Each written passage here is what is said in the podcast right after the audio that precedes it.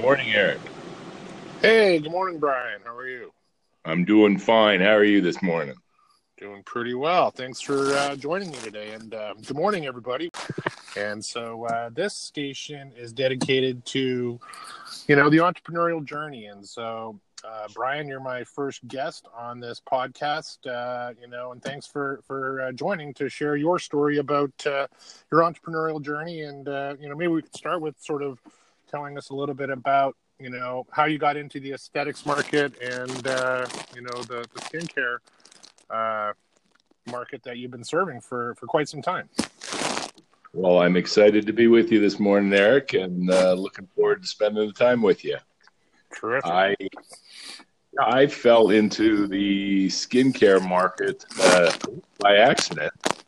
I graduated from college with a finance accounting degree uh, looked out in the world at the jobs that were available to me when I, as I graduated, and felt like I didn't want to spend my life in a little cube out there at a big eight accounting firm. I can relate. uh, just before graduation, a, a entrepreneur uh, look, founding a company in uh, skincare, actually, and a topical product for that. Uh, reached out to the college I was attending, asked the business uh, leaders if they had a student that could help him take over or take on a company, and I it looked a lot more interesting to me. Wore a went out, bought a fancy suit to go to my first interview. Sat down, really loved the gentleman, loved the opportunity, and uh, got the job was interesting walking out the door. He said, "By the way, you'll never have to wear that suit again." that, sounded like the perfect job to me. Uh, so I uh, went home to uh, my wife. I said, "Well, I got a 20-hour a, a week job on." Uh, working for a one-person startup, and uh, I'm so excited. She looked at me and uh, expected me to come back with a job, a 40-hour, 50-hour week job with a bank, or uh, some big eight accounting firm, and uh, I think she was a tad disappointed. But right, I started right. I started that following week and never worked less than the hours. Loving every minute of it, being uh, sort of the right hand man to this entrepreneur and raising 25 26 million dollars for this skincare company and we grew it into uh, what turned out to be a uh, you know a, a well received company in the marketplace, sold it, and I moved on to my next uh, adventure, which what happened year, to be. Oh, go ahead. Yeah, what year was that? That was in 1991. So okay. about five years after I joined uh, Boston Pharmaceuticals, the company I was mentioning.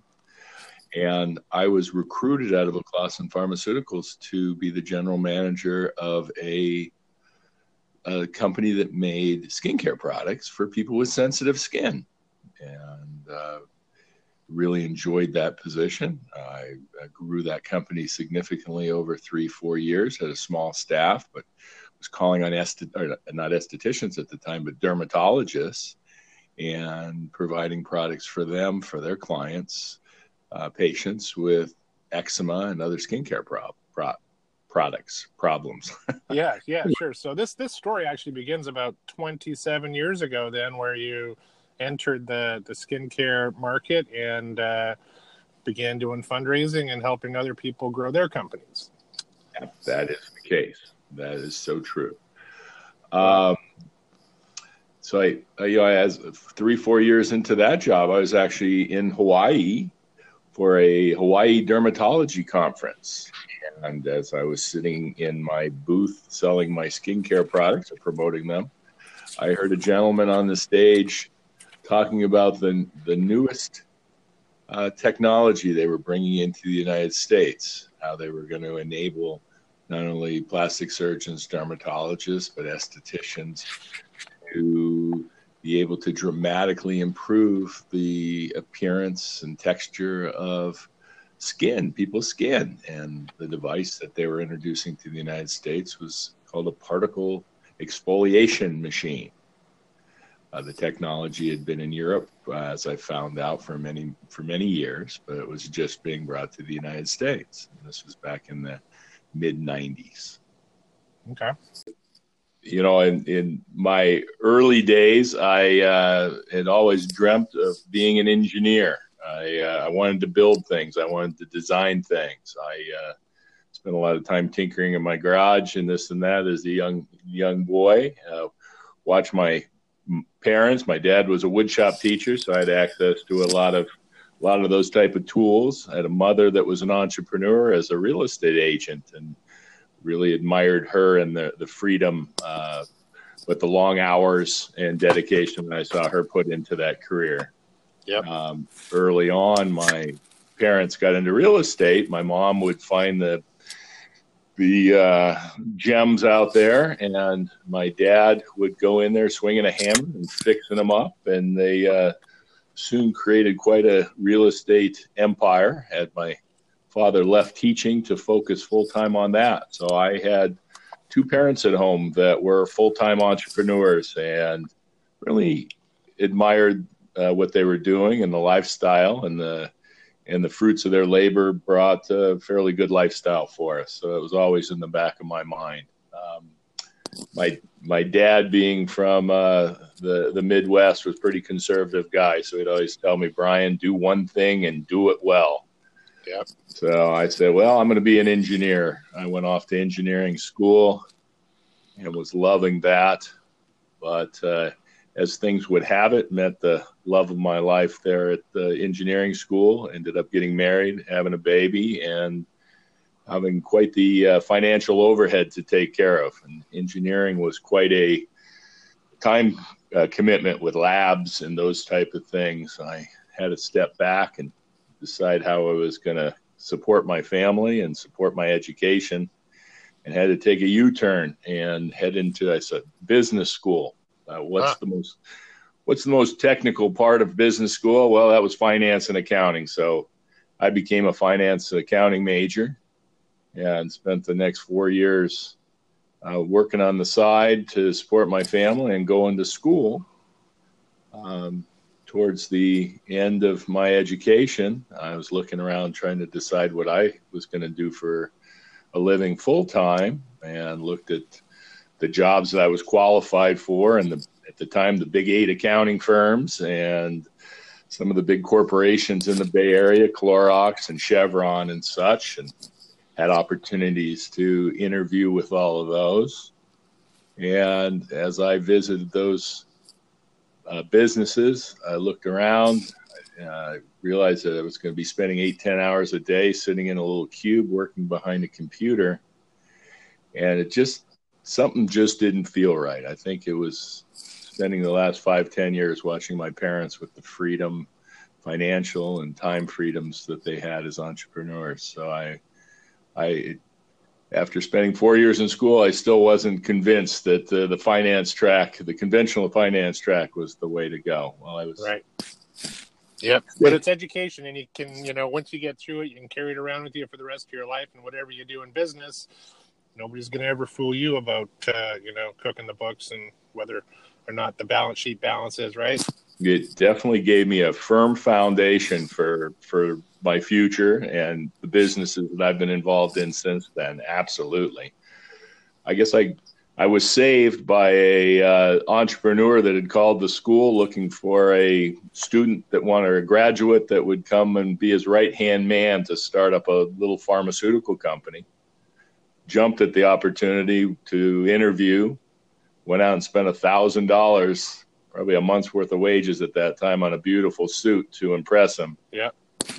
I uh, spent the day interviewing and got the job. Well, actually, it was a 20 hour. Get you can only guarantee me 20 hours of work a week at a reasonable hourly wage, but that sounded much more attractive than some of the other jobs I was looking at full time. I took the job. As I was walking out the door, gentleman looked at me and said, You know, that'll be the last time you ever have to wear that suit. well, so I got to bring that suit back and gave me uh, gave me some cash to get through the next few weeks. Still a good investment, though.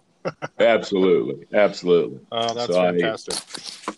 I, I came home to tell my wife about my new job. She was expecting me at Clorox or Chevron or a big eight accounting firm. I told her I took a 20 hour a week job with one other gentleman in a startup pharmaceutical company. I don't think she was too impressed with that. But I went to work the next following Monday, never worked less than 50 hours a week after that. And uh, we turned that company into a tremendous success. Gave me an opportunity to wear many hats, not just my accounting hat, but operations, uh, uh, uh, insurance, you know, risk management. I worked with venture capital community, fundraising. Uh, absolutely, the fundraising side of the world, employee issues.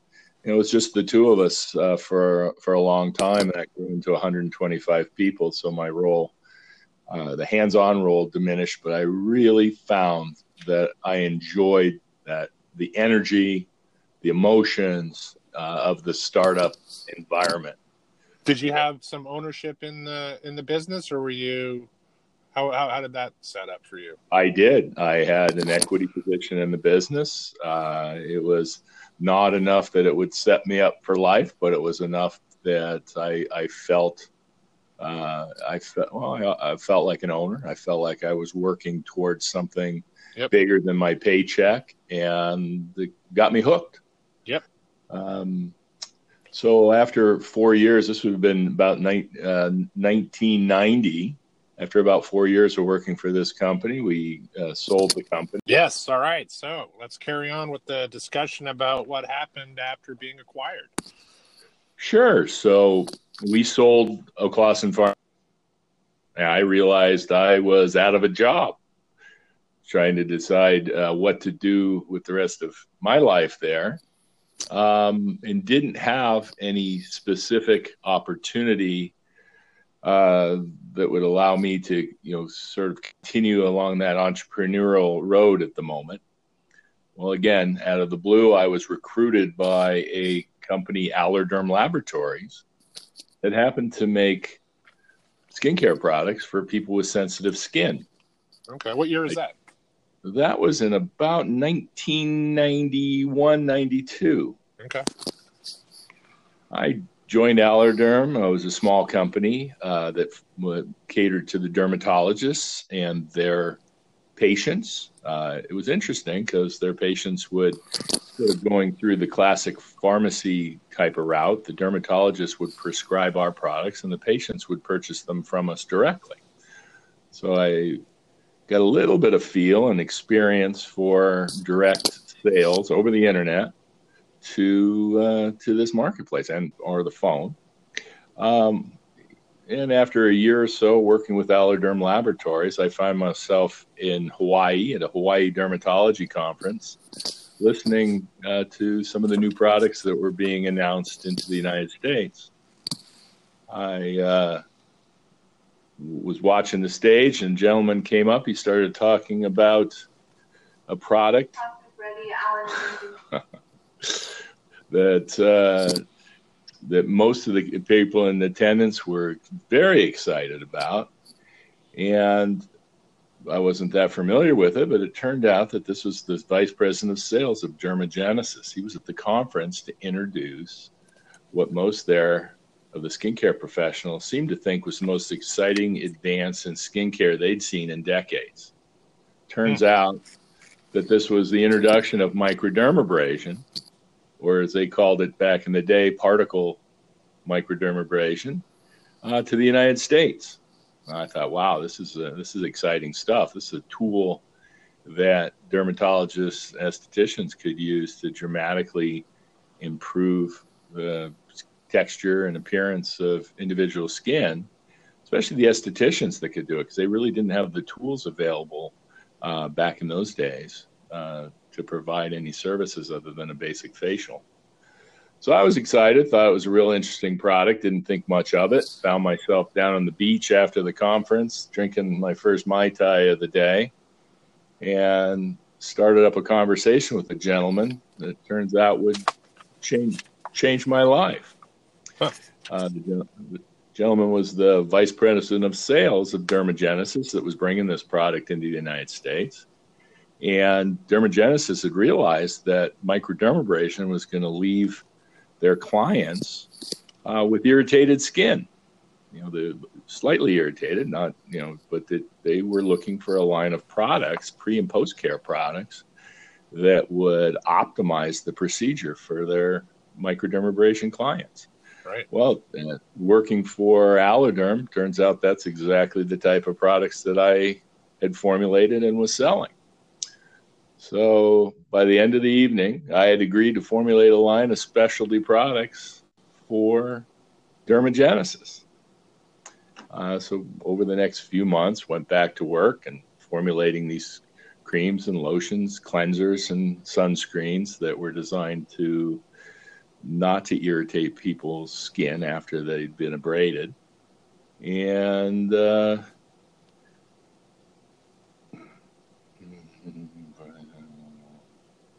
um, and at, you know, while talking to them about this opportunity, it became evident that Dermagenesis wanted just to focus on the medical markets here in the United States. But they had a competitor that was coming in, that was Power Peel, that was calling on both the aesthetic and the medical marketplace. So we talked a little bit, and uh, they ended up offering me the opportunity to take their microdermabrasion machine, private label it, and sell it into the aesthetic marketplace while they focused on the medical marketplace. Ah. To keep their competitor, Power Peel, on its heels. Well, that sounds like a pretty solid business opportunity. What was your sense of the marketplace at that time? Was it, uh, you know, was it an underserved market in this regard, or completely like blue ocean, like nobody had anything at this point? You're trying to train them on the value proposition of microdermabrasion, or you know, sort of where did that sit with people? How did how did they, you know, understand uh, in the beginning how this could benefit them, or what the you know value proposition was?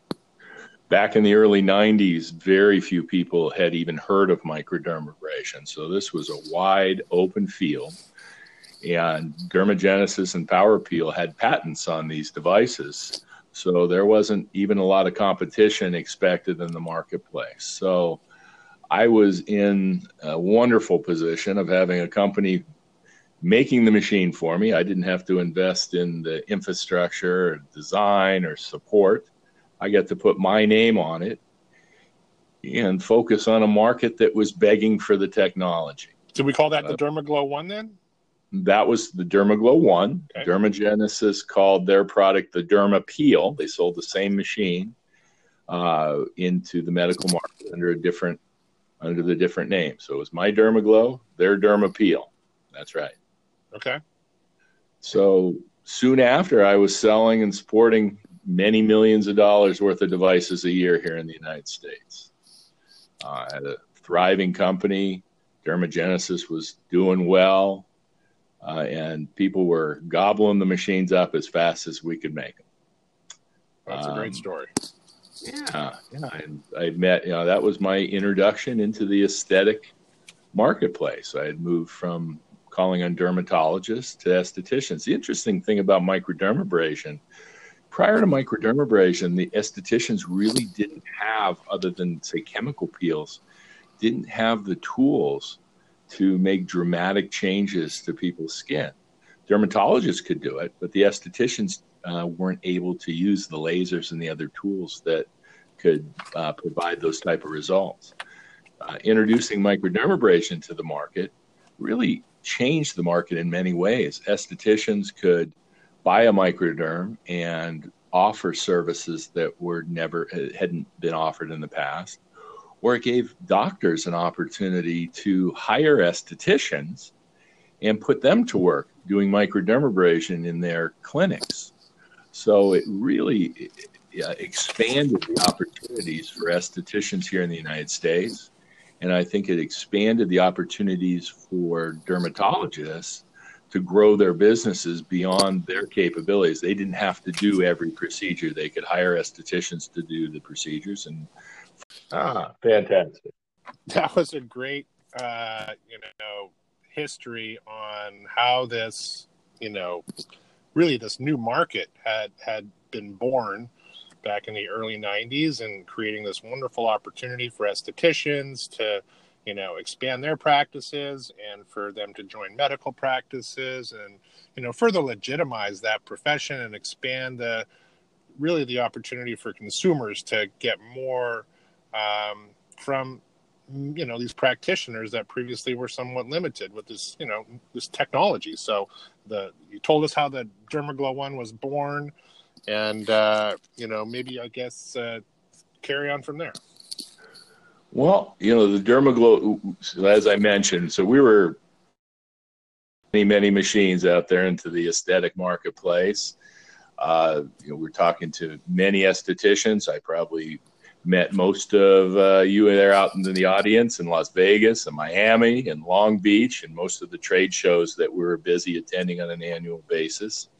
Uh, the Dermaglow I was selling, Dermaglow One, was a fantastic machine. Um, but I I really didn't have much input into the design. The design uh, was based on the Italian patents and very similar to the Power Peel machine that was in the market. Um, but I was the one on the front row that had to that was taking the calls when the estheticians were calling if their machine was broken or clogged or wasn't working quite quite right. I saw that there was plenty of room of improve for improvement in the Dermaglow one, but it was the best there was in the marketplace, and uh, so I focused on selling it out there. Um, but within a year, cheap knockoffs uh, started showing up in the marketplace. These machines were being imported from Asia and all over the world. Actually, many of them were even being built in people's garages. They saw this great opportunity, high margins, great demand uh, and it was only going to take off in the United States. Um, unfortunately, many of these units, most of these units, uh, weren't built for the task. They were they looked like they looked the part, but they were underpowered. They weren't desired uh, des- designed for the rigors of the job. They looked like the most expensive machines, more expensive machines, but they were cheap and they created a lot of confusion in the marketplace. Can you imagine have spending thousands of dollars on a machine uh, and being working on a, a, client and the machine stops working. Well, you're having a very unhappy client. You're not going to get their your your revenue, and you're not going to get many referrals from that. Um, so I spent most of my days taking phone calls from estheticians, not necessarily with the Dermaglow One, but uh, other people's machines out there in the world ask they're looking for help. The stories were all the same. They had purchased one of these cheap microdermabrasion machines. It wasn't working. It was broken, clogged all the time, didn't have enough power. Worst of all, there was no one there to call when they tried to get them fixed. So most of these machines were just imported from Asia. Nobody knew how they worked, why they worked, and uh, they just became very expensive doorstops. So when they couldn't find anybody else to call, they called me. Well, ultimately, uh, this influx of low cost machines uh, drove Dermagenesis and Power Peel out of business. They had so much money invested in their their infrastructure and their support that when these cheap machines came in that were being sold for less than Dermagenesis and Power Peel could build their machines, there was just no way they could compete people didn't differentiate between the cheap ones and the expensive ones or the the quality units until it was too late. Well, here I was, 40 years old, newly married, had a baby on the way, and the business that I invested my entire life in was about to go away. When Dermagenesis went under, I had an inventory of about 50 of these machines, and there weren't going to be any other machines coming my way. Well, fortunately, I had seen uh, the writing on the wall a bit earlier. I'd kept my overhead low and began the development of my own microdermabrasion design. As you remember, I was a frustrated engineer at the start and from my heart. So I had spent the past two years listening, seeing all the problems with these machines out there, and I all the the problems firsthand with the microdermabrasion units on the market. So in my head, I had designed what I considered to be the ultimate microdermabrasion machine. So over the next six months, while my dwindling inventory of Dermaglow ones was getting smaller and smaller and smaller. I worked with many of the world's best engineers and designers and created what uh, most consider to be the best microdermabrasion device ever built. Microdermabrasion device that overcame all those limitations that the users were seeing with the machines before it. And that was the Dermaglow 2. It was born. And what year is that now? That was in about 2000. Okay. So um, around 1998, you were sort of seeing the writing on the wall, and you'd already been involved with the business a few years. So you had, you know, seeing the you know challenges in the marketplace and uh, confusion in the marketplace, and still a growing market and opportunity. But yet, the the guys that had the patents and had the proper technology and were serving the market at the highest level couldn't compete at you know the low price points, and so they were going away. Your job was going away and ultimately you were able to see that coming design a new machine with your you know engineering prowess and uh, ultimately put yourself in a position to continue to serve the market once uh, you know sort of the the air had cleared is that a, a fair assessment i think that's a very accurate assessment exactly so i uh, i stepped back created the dermaglow 2 but i had the same problem that dermagenesis and Power Peel had had. How do you differentiate your product in a market of lookalikes? You know, there is all kinds of dif- disinformation uh, put into the marketplace, all kinds of confusion. You know, I, I had to figure out how do you convince buyers to consider a professional device, to buy the right tool for their job, for their career, uh, at, at a price point where my machines cost more to build than the machines on the market cost that we're we're selling for. Right. Um, it was a bit of a challenge, you know. And I looked around and I realized, God, well, these people are spending.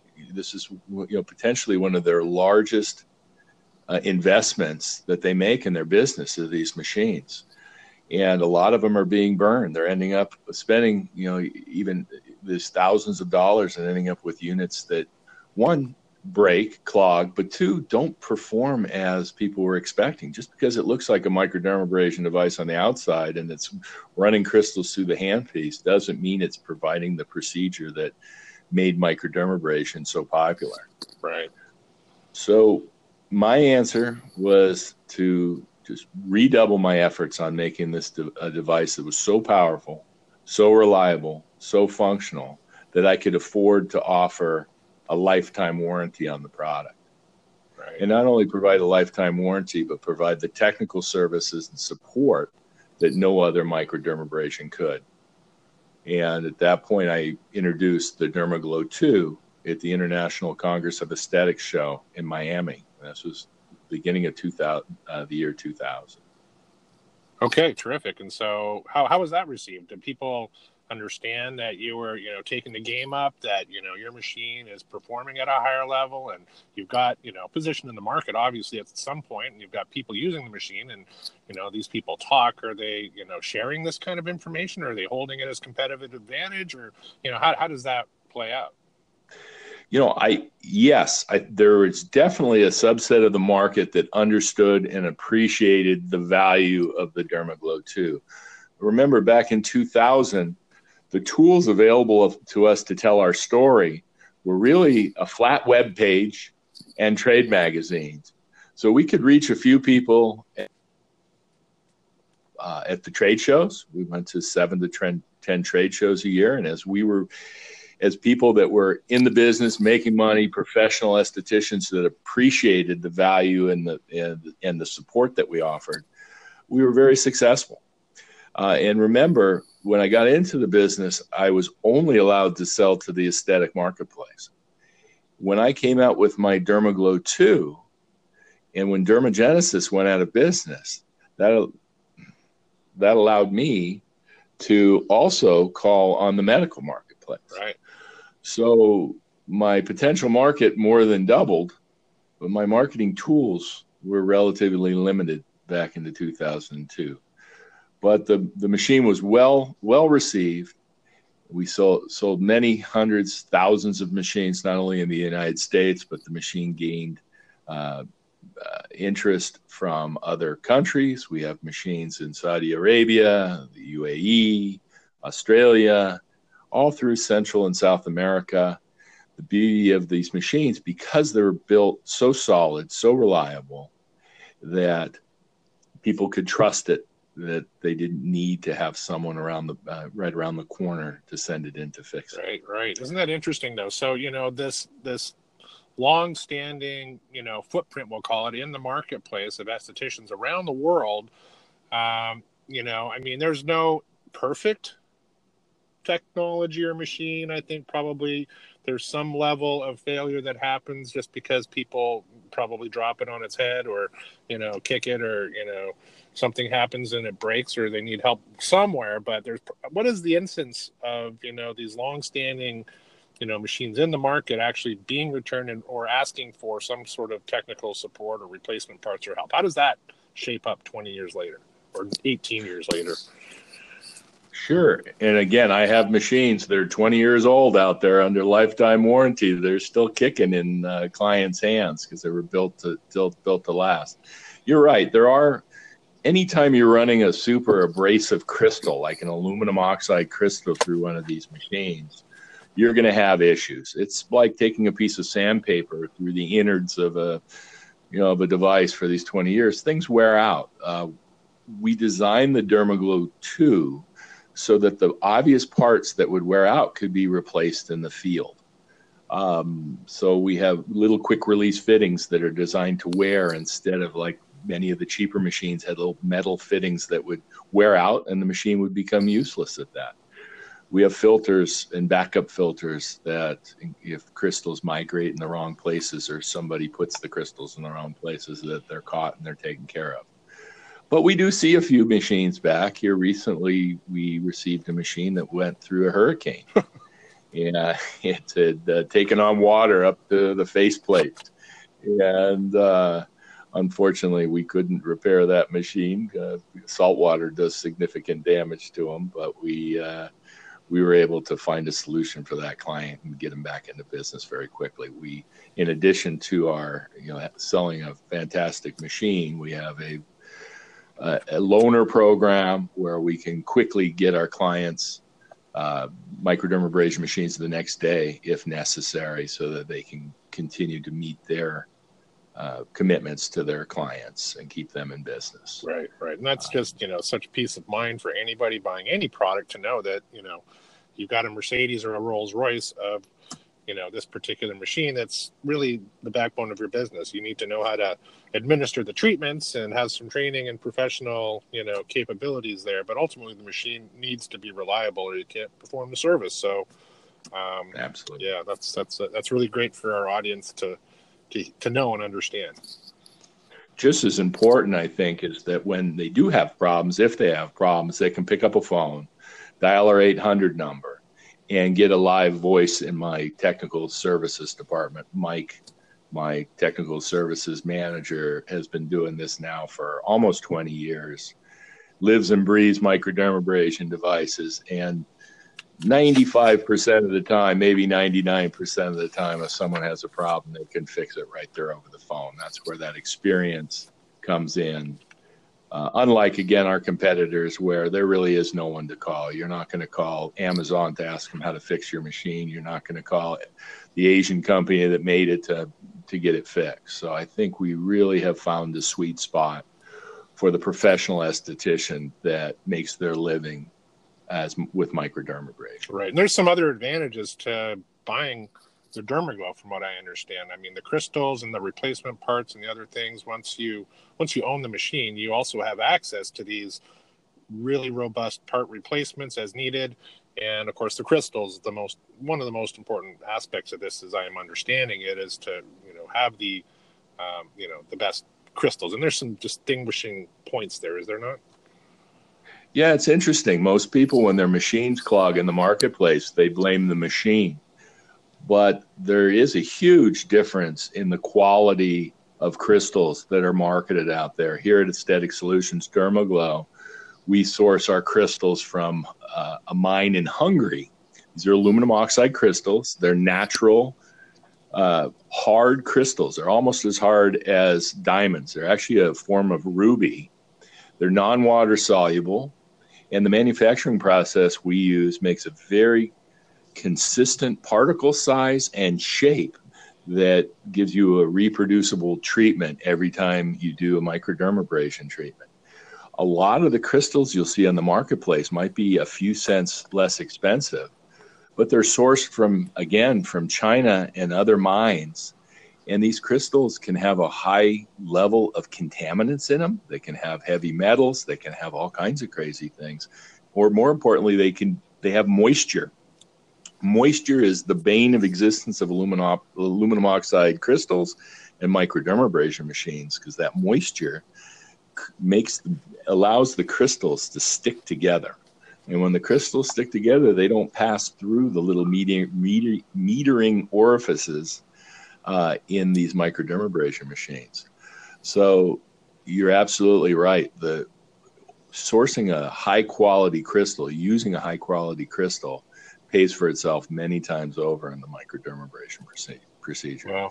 As we mentioned, we use aluminum oxide crystals, but the Dermaglow 2 was actually designed to use other crystals as well. We can use sodium bicarbonate, salt, and we're working on some other crystals that might offer uh, increased benefits to the client as well. Interesting. So it's not so um, confusing for us to understand why there is confusion in the market because there's these little nuances and you know if you if you don't understand the nuances it's really hard to understand the problems that might be caused as you go along depending on the machine and power and the, all the other elements that are important in producing reliable treatment absolutely and there was actually a lot of disinformation put into the marketplace early on as well people making all kinds of crazy claims one of the you know the earlier claims was that aluminum oxide crystals uh, could cause health problems.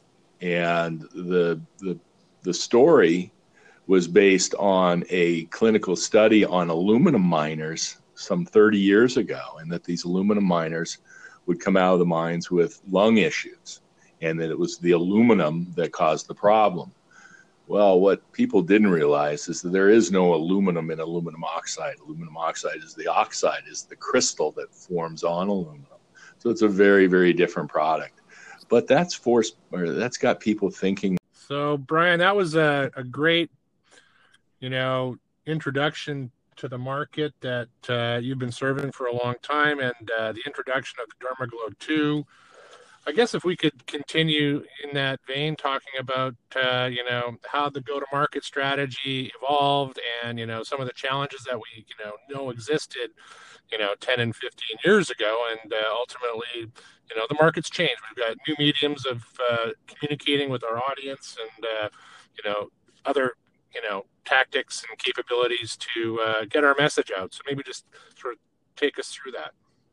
Sure. Well, as we left off, you know the Dermaglow was being widely accepted in the United States and through the rest of the world. Remember, this is back again in early uh, the 2000s. So the tools we had available to us were basically direct mail, a little bit of email. Most of our customers at that point didn't even have email. We had our trade publication, and my challenge again was to uh, educate the edu- esthetician on microdermabrasion, and we're still you know, teaching people about microdermabrasion, but also helping to differentiate uh, quality machines from uh, the other devices that were in the marketplace that were causing trouble. Right. I, uh, you know, as I mentioned, I attended a lot of trade shows, seven to ten trade shows a year, and I talked to a lot of my customers and other people's customers uh, at those shows and tried to learn as much as I could about their businesses and what they needed. Uh, and one thing I kept hearing was people love my machine, but they're having trouble finding people to run them. That always stuck in uh, the back of my head. Uh, I needed to figure out how to build uh, esthetician skincare professionals uh, that appreciated what microdermabrasion could do for the market and their businesses. Right. Well, right you know, early on, soon after that, I was introduced to an opportunity through Paul Mitchell. Paul Mitchell was just starting to open beauty schools in Texas uh, and in Utah in the country. And I had an opportunity to open Paul Mitchell Beauty Schools in California. And I thought that to be the perfect opportunity to actually create, get in the people business and create estheticians uh, to fill these spots that the, my customers with the machine uh, were looking for. So about 2005, I opened my first Paul Mitchell Beauty School in Sacramento, California. Now, Paul Mitchell at the time wasn't well known uh, as a skincare company, more of a hair care company, but they had partnered with Dermalogica on the aesthetic side of the world at that point, and I opened a school that focused on both aesthetics and cosmetology. So and, again, so this is, I guess, an evolution in the beauty school industry to not just be focused on hair care and color and those kind of uh, practices, but also the aesthetics, which I guess probably isn't happening everywhere. I, I'm, I'm assuming. Right. Yes, and and it's interesting because it's very specific state by state.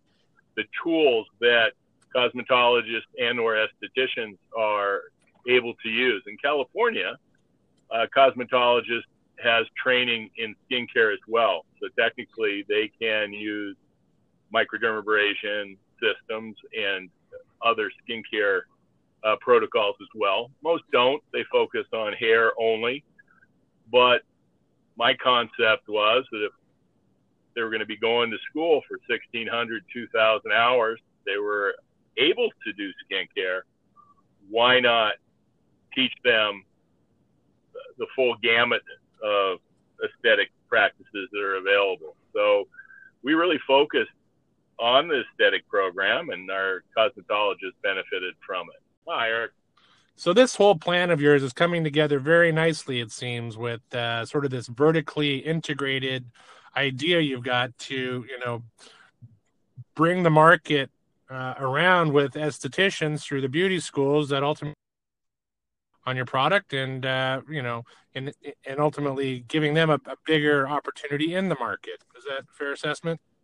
I do. You know i think again my strategy was to open the aesthetic department get my microdermabrader in that department and start building users that were familiar with the dermaglow advantage what i quickly found uh, as a bonus was that by promoting microdermabrasion in my beauty school uh, that it made it, my program much more popular than the competing programs in the marketplace. Estheticians appreciated having the access to a microdermabrasion device that was going to really elevate their skill set in the marketplace. You know, up until that point, primary focus of estheticians was facials uh, acne and some of those type of issues. Uh, but microdermabrasion becoming more and more demand out there in the marketplace, uh, having that skill set really set would set them apart. So our aesthetic program grew very, very rapidly.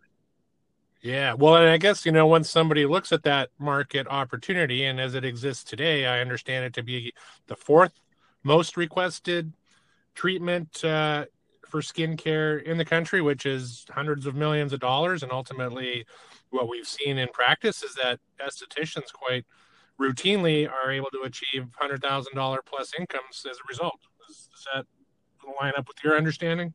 It is. It's the fourth most requested non-invasive procedure in the marketplace, behind Botox and some of the laser procedures out there. Uh, it, it, becoming more and more popular, as you mentioned, generating hundreds of millions of dollars of revenue uh, just in the United States alone. Brian, so that's really amazing, right? As an entrepreneur, how you know you identify one problem, you solve the problem, and out pops another opportunity as you're identifying now at this beauty school esthetician program. Tell us more about what where, where that led you. Well, so we were doing fantastic in the beauty school, uh, the aesthetic and the cosmetology side of the world. We were training uh, new users they're all becoming uh, familiar with Dermaglow and hoping that that was going to, you know, build a large following in the future. Uh, and realized why not take this program out into the marketplace? So at that point, mid 2006, seven, uh, built a group that reached out through telemarketing to the be- other beauty schools in the country. We called it our Dermaglow Partnership Program, where we were looking to put microdermabrasion devices in other schools and allow them to build their aesthetic practices around those microdermabrasion devices. Uh, the Dermaglow Partnership Program was we would provide the schools with a discounted microdermabrasion machine, but we'd also provide them with uh, the training material uh, to support the machine. Uh, as the estheticians graduated, we provide them with a, a certificate that they could bring to their uh, potential employers to show to be a proof that they have the training necessary to provide this procedure. And we supply them with discount coupons that the esthetician, if they chose to, could use to buy a microdermabrasion device as they graduate and go out on their own. Or they could pass that coupon on to their employer uh, to allow that business to bring a microdermabrasion in, machine in maybe at a lower price uh, than they normally would have. And that program became a huge success.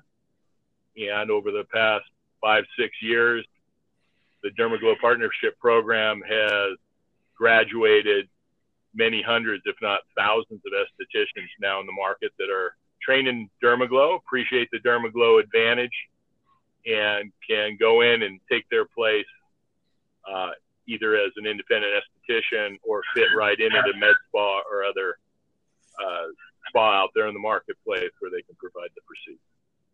Yeah, that makes good sense. And uh, the skills are transferable once you, I presume, know the practice and uh, the you know techniques of operating a, a, a machine. You're not limited to the Dermaglow. You could still go operate other equipment, but ultimately, you've fulfilled your own uh, need to you know ultimately have trained estheticians that do work with the Dermaglow and probably are leaning more towards that than other machines.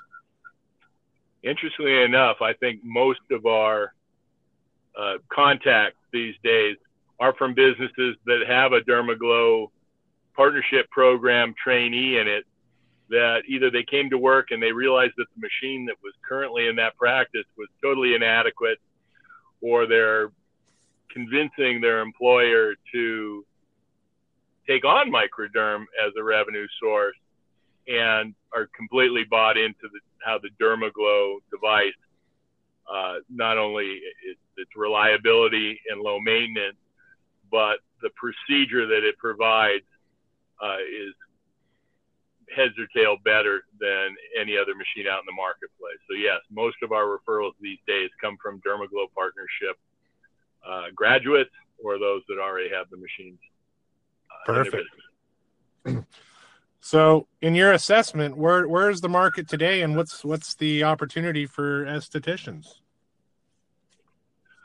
I think in the United States, you know, historically, unlike Europe, where the estheticians were very, very highly regarded, almost uh, at an equal level with doctors, the dermatologists in the marketplace, and practiced at a very high level.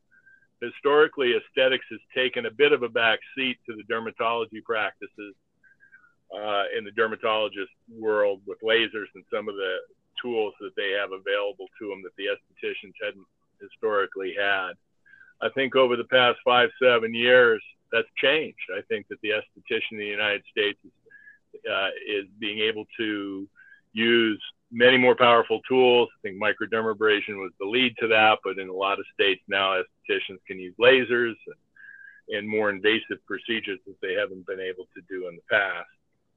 Um, and I think that's only going to grow. I think the advent of the med spa or the doctor, the dermatologist, plastic surgeon, even dentists these days looking for fee for service revenue opportunities because their businesses are being uh, so constrained by insurance uh, issues that the doctors are looking for ways to make money And one of the key ways to do that is to open these fee for service cosmetic uh, offices. And those offices are generally staffed by highly trained estheticians. And the derma, as those estheticians find their way into these uh, medi spas and day spas, they're bringing the dermaglows with them. Well, that's fantastic. You know, and I, I know I've referred to you in the past as, you know, one of the early pioneers, if not the grandfather of microdermabrasion in the United States. Uh, all the work that you've done in the industry over 30 years, uh, you know, and, and, all that, you know, you've seen with the market and how it's evolved and changed over this time frame, you know, uh, kudos, man. I mean, really, uh, what a great uh, you know journey and uh, you know what a what a market to serve right? I mean there are thousands tens of thousands of doctors and estheticians and others that are benefiting from you know the great engineering work that you've done to bring these devices to market you know help build up the supply chain if you will of people and resources to deliver this service to you know the, the, the you know consumer market. And so um, I think the market, as I understand it, continues to grow, and it seems really exciting to me that you know we've got this these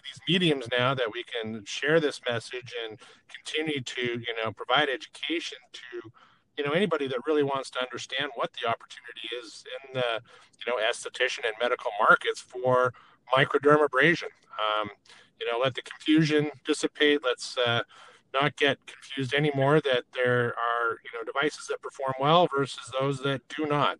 And it is unfortunate in the united states that you know consumerism is such that people think that you know we're, we're, you know price is more important than quality and you know ultimately you get what you pay for. So uh, it seems like we've got a, a, great opportunity now to you know continue you know in this uh, market and continue to you know help the estheticians and the doctors and, and anybody else, as you point out, that wants to make a difference uh, in their practice and add additional revenue streams. It's, it's readily available.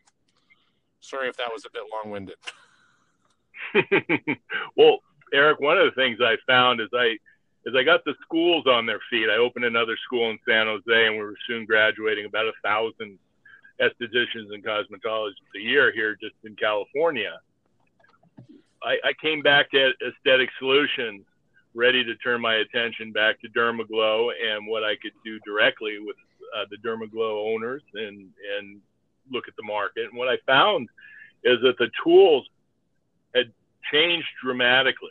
Where back in the early 2000s, as I mentioned, we had trade magazines, we had email, we had the phone, telemarketing. When I came back, I realized that now we have social the advent of social media. We have YouTube, we have Facebook, we have Google, uh, AdWords, and other Google Plus, uh, and it's taken me a year or so to really get my feet underneath me and try to understand these new tools and how we might put them to work, spreading the word for Dermaglow. I think this podcast is one of the beginnings of that. Uh, but we're also looking at how to use all the other tools to grow our business here in the United States and the rest of the world. Uh, what's interesting is I think many of these tools are ideally suited for use by the esthetician, uh, medi spa, day spa doctors to drive more clients and customers into their businesses. And one of the things we're working on here at Dermaglow is the addition of Dermaglow Digital, which I view as a tool, a resource for Dermaglow clients uh, that we can work with them to employ these tools that they might not necessarily have available or even know that are available to them, but work with them to reach their customer base and grow their businesses and work with them, grow together with Dermaglow uh, as we go into the future. Yeah, right. So there's a vested interest uh, in you know anybody buying a Dermaglow, you know, machine from Aesthetic Solutions to ultimately, you know, allow us to help them be successful in the market once they've got their machine and opening up maybe their you know their first practice or if it's an existing practice you know at a local level helping them you know keep that client flow moving through the doors and, and steadily and, and help them grow their practices. So yeah you're right. With all the social media capabilities and you know really the technology capabilities that have come to bear in the last few years even uh, the idea is to synthesize that and uh, help everybody do more business. So yeah i see that as a great value. And you know, we see microdermabrasion as a solid foundation for an aesthetic practice. But with new technologies hitting the market every day, we're keeping our eyes open uh, for the best of those technologies and how we might be able to add value to them, make them a better tool, a right tool, more effective in the hands of an esthetician so that they can have products that either work in conjunction with microdermabrasion or other tools that they can use uh, to provide uh, benefit to the clients that they're bringing into their practice. So we, we're looking to work with the esthetician, the doctor, the dermatologist, plastic surgeon, dentist, uh, to to really grow their aesthetic practice in the marketplace. Yep, no, that makes a ton of sense. You know, uh, really a business in a box concept, but you know, maybe we'll save that for uh, the next episode. Fantastic. Well, Brian, thanks so much for being here and sharing again. Uh, you know, the direction of Dermaglow and aesthetic solutions, and uh, all that's going to come with uh, helping our customer base uh, do more business. So, uh, till next time, folks. Uh, talk soon. Thank you.